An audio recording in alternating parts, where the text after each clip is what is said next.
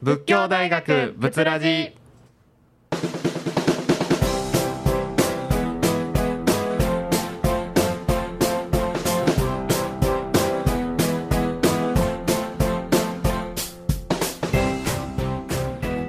さあ始まりました。ここからは仏教大学仏ラジのお時間です。この番組では仏教大学の学生が京都市北区上京区を中心とした地域の情報をラジオミックス京都から各週生放送でお送りしていきます。またこの番組は午後11時から再放送しています。ぜひお聞きください。本日のパーソナリティは仏教大学社会学部3回生の大石直人。仏教大学社会学部3回生の中垣亮太です。よろしくお願いします。この仏ラジでは人と人とのつながりを得て魅力を発信するをテーマに私たち学生が地域の方々を取材しその魅力を発信していきます。私たちが北区上京区の中でも特に魅力的だと感じるもの大学生地域の企業商店街の3つの分野に着目し3グループで取材したことを順番にここで紹介していきます。本日番組を担当する僕たちは大学生魅力発信グループです。毎回京都の大学生大学の魅力について取材してきたことを毎回紹介していきます。私たち大学生目線で情報発信していきます。これから大学を受験しようとしている高校生の方にもリアルな大学生を知ってもらえる機会になれば嬉しいです。ぜひ最後までお聞きください。また仏教大学仏ラジでは皆様からメッセージ感想などをお待ちしておりますラジオミックス京都の公式ホームページにあるお問い合わせフォームからぜひぜひお送りください。さらに仏ラジの、えー公式ツイッターとインスタグラムもあります。ツイッターアカウントはアットマーク仏アンダーバーラジオアットマーク BUTU アンダーバー RADIO となっています。インスタグラムのアカウントは仏ラジオ BUTURADIO です。またツイッターでつぶやかれる場合は「ハッシュタグ #FM870」「ハッシュタグ #FM870」です。ぜひぜひ皆様からのメッセージをお待ちしております。それではここで1曲お聴きいただきましょう。夜遊びで群青。お送りした曲は夜遊びで群青でした。それではここからこのコーナーをお届けします。大学生に聞こう。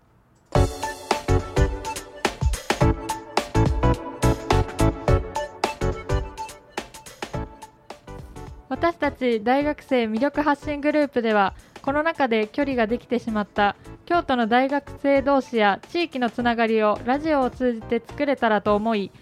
大学生に聞こうと題して毎回大学生の声を発信していきます。今回は SDGs をテーマに仏教大学地域連携センターと大谷大学地域連携室コミュラボで行っている活動についてです。SDGs は世界の課題として世界中が取り組んでいく課題でありますが大石さんは SDGs って何のことか分かりますか？えっと、調べたところによると持続可能な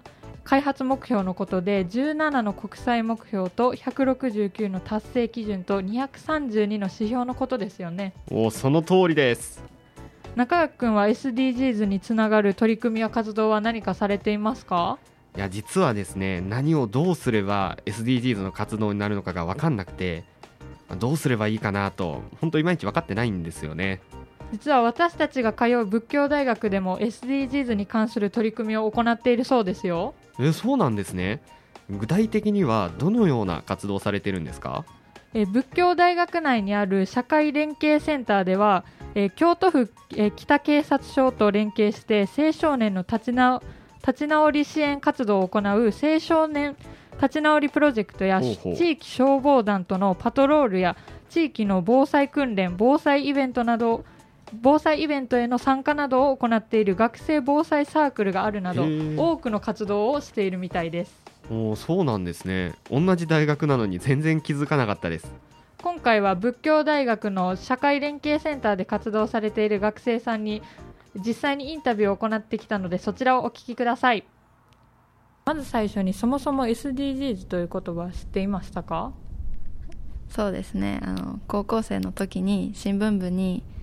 所属していたのでその中でまあ、新聞を作る上で知ったりあとはニュースとかで、まあ、なんとなく知っている感じでした。ありがとうございます。えっともうすでに高校生の時から SDGs について知っていたということで結構意識が高いなと感じました。大学で SDGs の活動をやっているのはどうやって知りましたか？あの社会連携課の SNS があの SDGs の取り組みをなんか載せてたので、まあ、それでそれ関連で知ってたみたいな感じです。ありがとうございます。えっとそしたら主にどのような活動をされていますか？と私は学生ボランティア室のスタッフとして同じ大学生に SDGs をもっと知ってほしいなと思って SDGs 学習会というものを企画しました。SDGs 学習会を企画し開催したとのことですが具体的にはどのような企画ですか？とまあ基本はボランティア室のメンバーにえーと、まずは17項目 SDGs の17項目がどのようなものであるのかを、まあ、ざっとみんなで概要を学んでから、えっと、金沢工業大学が出しているアクションカードゲームクロスというカードゲームを使って、えっと、実際の SDGs の問題を書いたお題に、えっと、手持ちのなんかグッズカードを使ってどのような対策を取るかっていうアクションをどのように起こすかみたいなカードゲームを使って SDGs を体感しようっていうゲームをしました。ゲームを通じて SDGs を知るというのはとても興味深いなと思いました、えーと、なぜ、えーと大学での SDGs の活動に参加しようと思ったんですか？と自分にできることって小さいなっていつも思っててでもそれを少しずつ広げることで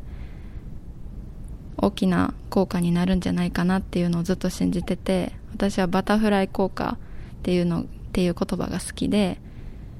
私が SDGs を知ってるっていうだけで私がその SDGs の活動をするっていうだけじゃ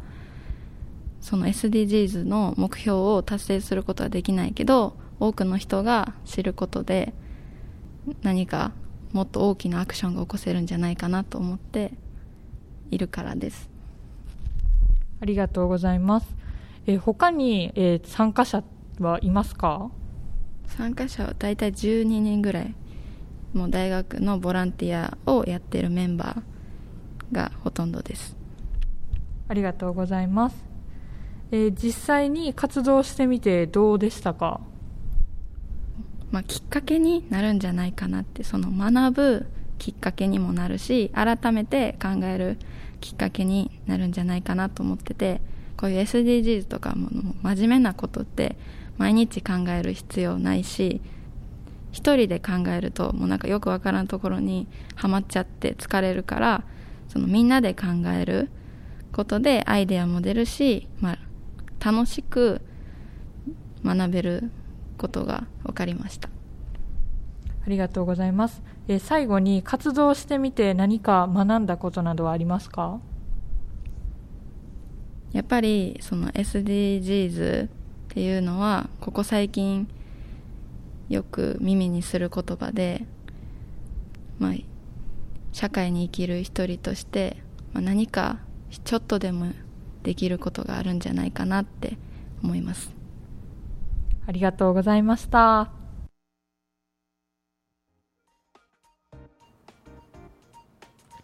仏教大学の社会連携センターで活動されている学生のインタビュー内容をお聞きいただきました。実際にインタビューを行ってみて SDGs への意識の高さに驚きました。SDGs という言葉をそもそも高校生の頃から認識しておられ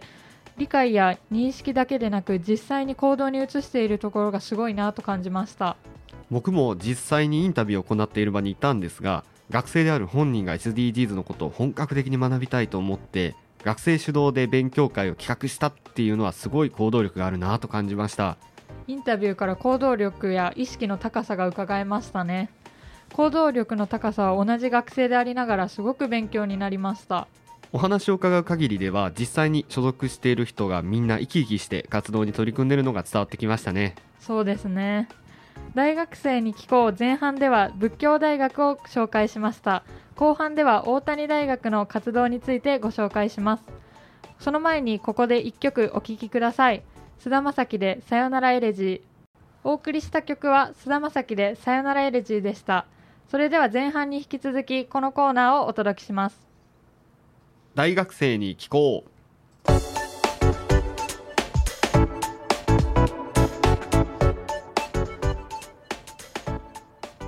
では続いて大学生に聞こう後半へと参りましょう。後半では大谷大学で行っている活動について実際に大谷大学の学生をお迎えしてお話をお伺いします。大谷大学といえばここラジオミックス京都の隣にある大学ですね。そうです。私たち私たちの仏教大学とは宗派は違いますが同じ仏教系の大学ですね。ちょっと親近感がありますね。そうですねそんな大谷大学には、えー対外的に分かりやすいような形で SDGs の活動の位置づけを行ってはいないんですが過疎地域の活性化子育て支援環境に配慮したお祭りの実施協力などさまざまな活動を取り組んでいる地域連携室コミュラボっていうのがあります。コミュラボの活動の中で私たちが特に注目したのは私たち仏教大学生もよく利用している北大路駅で実施されている駅中アートプロジェクトです。駅中アートプロジェクトは京都市内の芸術系大学が中心となり大学生のアート作品で地下鉄駅構内などを装飾し地下鉄の地下鉄を魅力的なものとして活性化する取り組みだそうです。活力ある京都のまちづくりを目指して2011年度に始まり大谷大学は2016年度から地域連携の一環として参加しているそうです。先日北大路駅でその活動を行っていたので実際に活動を見学させてもらったんですが皆さんフレンドリーで私も明るく受け入れてもらいました。同じ趣味を持った人もいて数時間インタビューで一緒にいるだけでまるで一緒にずっと活動してきたのような感じがしました。そして今回はその感じをよりリアルにお伝えするために今年の番組初のゲストをスタジオにお呼びしています。それでは早速ご紹介しましょう。駅中アートプロジェクトに参加されている大谷大学生の長野昌寿さんです。よろしくお願いします。こんばんは。大谷大学4回生の長野昌寿です。今日はよろしくお願いします。よろしくお願いします。じゃあ早速質問の前に長野さんのことについて聞きたいのですがまず学科と何回生か教えてください。あはい、えー、4回生でして、えー教育学部の幼児教育コースで学んでおります。えー普段ですかね？普段はあの幼児教育の、えー特に環境について、えー学んでるんですけども、えー幼児その幼児期の育ちに、えーまあ、重要なあの環境の、えー構築とかだったりとか、えー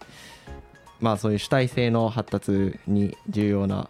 ことやったりとか、まあ、そういうことを中心に、えーまあ、卒論でも取り上げているんですけど、えー学んでおります。へえ普段そういうことを勉強されてるんですね。ちなみに将来って何かあのなりたい仕事とか職業ってあるんですか？将来はですね、えー実家で保育園とかやってますので、えうーその保育園で、えーまあ、両親を手伝いながら働きたいなと考えております。あー実家で保育園されてるんですね。ありがとうございますでは早速本題に入りたいのですが、はい。えー駅中アートプロジェクトとは具体的にどのような活動ですか？えー、駅中アートプロジェクトはですね、えー今年で11年目に入りまして、えー主にその京都で、えー芸術の街でもあり、えーまあ、大学が多い学生の街でもあるということから、そうですよね。えー10大学参加してですね、えー駅をまあアートで彩って、まあ、駅の利用者の方に、えーまあ、素敵な気持ちで駅を利用してもらおうというそういう取り組みで始まってます。うん。ちなみになんぜなぜですねその、えー駅中アートプロジェクトに参加しようっていうふうに思われたんですか？これはですね面白い話があるんですけど僕が駅好きなんですね。あ駅が好きなんですね。そうなんですよ。僕がすごい地下鉄が本当に好きで、うん。えーもうその要は東西線の六里蔵から渦政天神川であの南北の国際会館から武田駅っていうこの南北と、えー東西に京都の地下で張り巡らされてるこの地下鉄いやすごい面白い空間だなというふうに思っててですね。うん。確かにそうですね、はい。それで僕はあの駅で写真撮ってたんですけど一人で。そしたらあの大学のですねその学生団体とかをやってる先生になんかたまたま声かけられてですね、あスカウトされたんですね。そうですね。いや最初は本当にこの人ほんまに先生かなっていうふうに思ったんですけどまああのちゃんと学校の先生やったんで、まあ、そこから縁があってえ今年駅ナカートに参加させてもらうことになったという、まあ、そういう面白い経緯があるんですね。おおなんかあのえその先生ってどどういう感じで変だったんですか？その時って。いやもうあのノリが軽いんですよね。もうあの急に「おおなんか面白いことしてるな」みたいな感じで声かけてきて。そこからねあのまあ縁があっていいろいろ活動してたんですけど、まあ、その中の一つで駅ナカートを今回やらせてもらうことになったっていうことですね。あそうだったんですね、えその活動は実際に参加してみてどうでしたか？いやこれはなかなか大変でしてあの、まあ、その交通局の方とのやり取りもそうなんですけどやっぱりその参加してもらっている学生の僕はあのゼミが違うんですけどその別のゼミの方とまあ交流をしてうんみんなで力を合わせてやっていくってなった時に、えーまあみんなでその団結してまとめてやっていくっていうこれがなかなかね大変だったんですね。えーちなみになんですけど僕あの実際インタビューさせていただいたんですけどそのゼミの方と、えー長野さんも含めてその他の方で参加している方も含めて実際どれぐらいあの参加者っているんですか？えー参加者はですねうちのその学生団体の、えーまあ、5人ぐらいと、えーゼミが8人ぐらいなので、まあ、13名ほどで活動していますね。13名なんですね。はい。じゃあ僕が行った時よりももっといいらっしゃるってことですよね。そうですね。あの前にそのお話あの伺いに来てくださった時はあのそんなに人数がたまたまいない日でだったんですけど、えー正確にはまあそれぐらいの人数で活動しています。あそうなんですね。いやありがとうございますえーじゃあ実際に活動してみてそこから何か学んだことなどは何かありますか？そうですね。やっぱりその自分が今までいろいろやってきたのは周りのその環境とかのお膳立てがあってやれたっていう部分は非常に大きかったと思っててで今回はあのかなり手作りでもう一からそのやり取りやったりとか準備したりとかそういうことも、まあ、ほぼ一人で頑張っていたって感じだったので、まあ、そこからやっぱりゼロからいろんなものを立ち上げるっていうのはすごい大変やなっていうふうにあの学ぶことができましたね。うんちちなみになんですけどえっとえーあのどういったものを展示される予定なんですか？今、えー予定しているのはですねまずその駅のその電車にと一緒に、まあ、その電車が歴史を引っ張ってきたということでこの北大路の街の昔の写真の展示とですね。あとその、まあ、今流行りでちょっと AI アートを使ったあの展示なんかも考えていますので北大路と鞍馬口と2駅同時展開ということで頑張っています、はい。おおとても楽しみですね。そうですね。実際見に行ってみたいですねではですねあのちょっともうそろそろお時間が来てしまったので最後に長野さんからリスナーの皆さんにメッセージを一言お願いできますか？はい、えー、エキナカートはですね本当にもう全部の大学の学生が頑張って取り組んでおりますので、えーそのもう素晴らしいアート作品をですねぜひその各駅でご覧になってお楽しみいただければと思っております。ありがとうございます今回は大谷大学の駅中アートプロジェクトに参加されている長野庄司さんにお話をお伺いいたしました。ありがとうございました。ありがとうございました。次回の大学生に聞こうもお楽しみに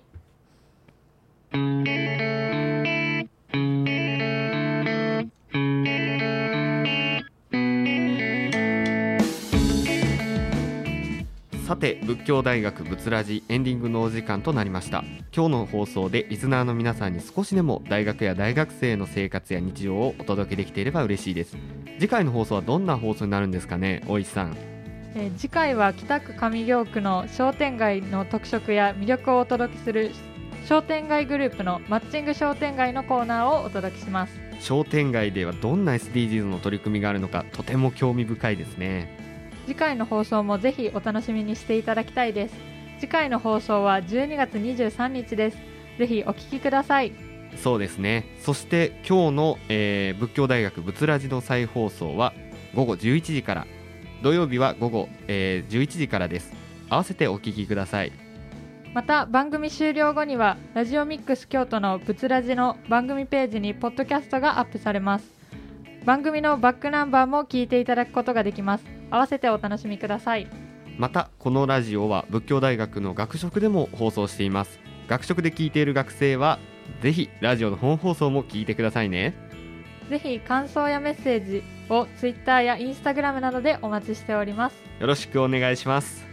それでは最後にお届けする曲は山でクリームです。今日も最後までお付き合いいただきありがとうございました仏教大学仏ラジ本日のお相手は中垣亮太と大石直でお送りいたしました。さようなら